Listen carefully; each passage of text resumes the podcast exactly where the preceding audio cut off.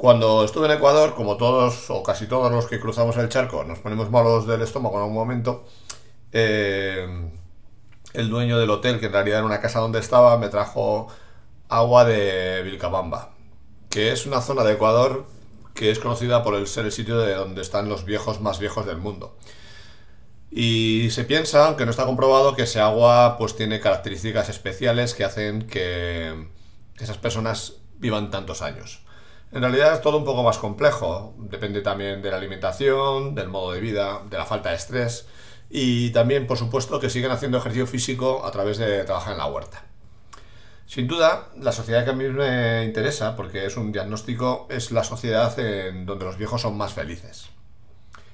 Nunca me llamó la atención demasiado Japón, pero últimamente estoy leyendo bastante sobre cultura y diseño japonés y la verdad es que hay cosas eh, de las que deberíamos aprender.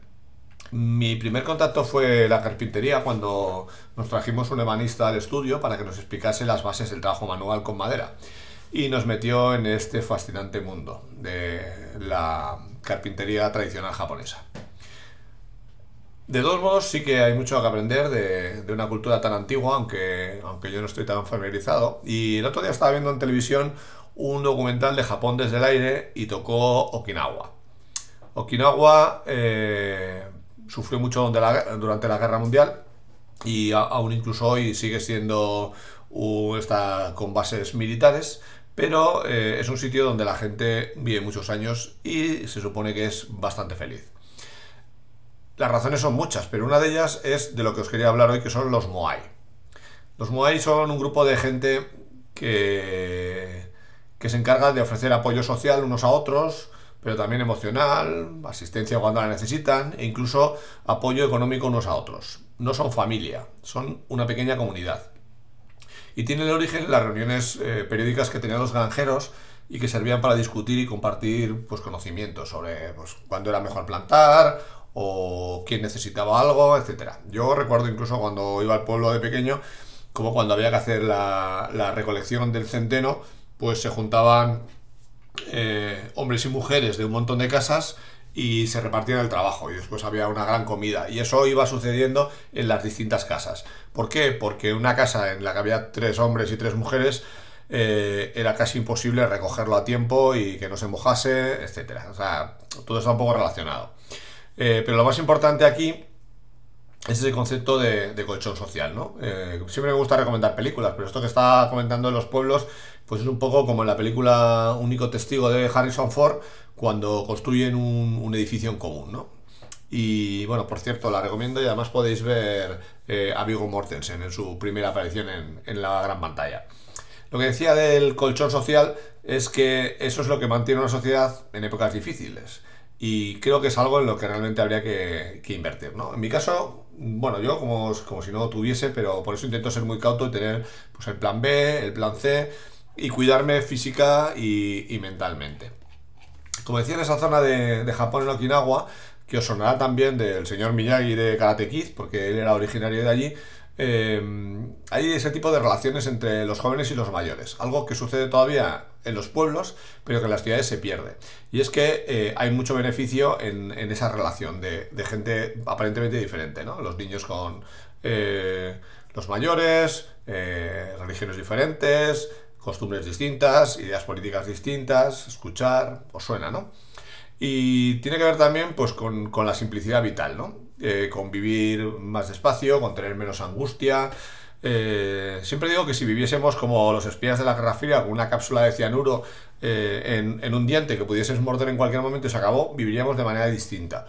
Bueno, pues eh, este concepto de los Moai, que no, no, tiene nada que ver con las esculturas de la isla de Pascua, pues tiene que ver en cierto sentido, en el sentido de que nunca vas a estar desamparado, que siempre vas a tener gente eh, a tu alrededor que te van a cuidar, que te van a ayudar, que te van a entender, que te van a escuchar sobre todo y que incluso te pueden echar una mano a nivel, a nivel económico.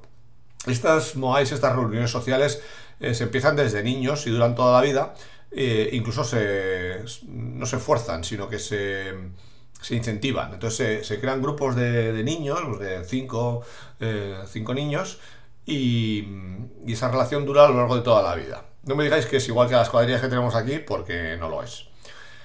Eh, ellos hablan de, temas de todo tipo, educación, las relaciones personales, y de hecho se mezclan. Los, los moais de niños hablan con moais de mayores, y estos les preguntan pues cómo van esos estudios, y los otros les cuentan pues cómo trabajan ellos o qué hacían ellos cuando eran pequeños. Algo que es interesante para, ambas partes.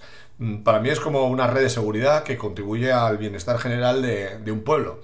Eh, ya que eso, a, medida que crecen esos eh, o, se unen esos distintos moais, pues se crean comunidades. Eh, por llevarlo a un terreno más relacionado el diseño, pues no sé si habéis seguido un poco la filosofía de Brad Frost de, Atomic Design, pues funciona un poco parecido. Hay unidades más pequeñas que se agrupan en otras más grandes y todas coleccionadas consiguen fines mayores. Desde un botón consigue crear un módulo, que ese módulo se inserta en una página web para crear un proyecto digital. Bueno, pues esto es lo mismo a nivel a nivel de relaciones personales. Eh, sí creo que si has estado en alguna reunión de vecinos pensarás como yo que, esta idea es imposible en Occidente, pero a mí la verdad es que me encanta este concepto. Lo podría resumir pues como, como vivir despacio, que es algo muy relacionado con tener una buena calidad de vida, y tener conexiones sociales eh, de calidad. Las ventajas son muchas, creo que es para pensárselo. Vives más tiempo, eres más feliz, tienes menos preocupaciones.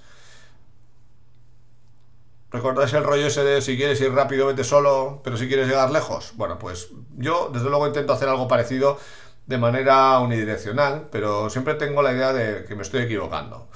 Creo que le voy a dar una vuelta y voy a intentar montar una prueba de concepto, pero sí creo que es interesante que reflexionemos sobre la sociedad que estamos montando, cómo estamos manteniendo esas conexiones, cómo en algunos casos estamos abandonando un poco más a los mayores, estamos dejando de relacionarnos con gente que no es de nuestra edad, nuestro pensamiento, etcétera, y que creo que tenemos mucho que aprender de sociedades tradicionales como los moais de Okinawa.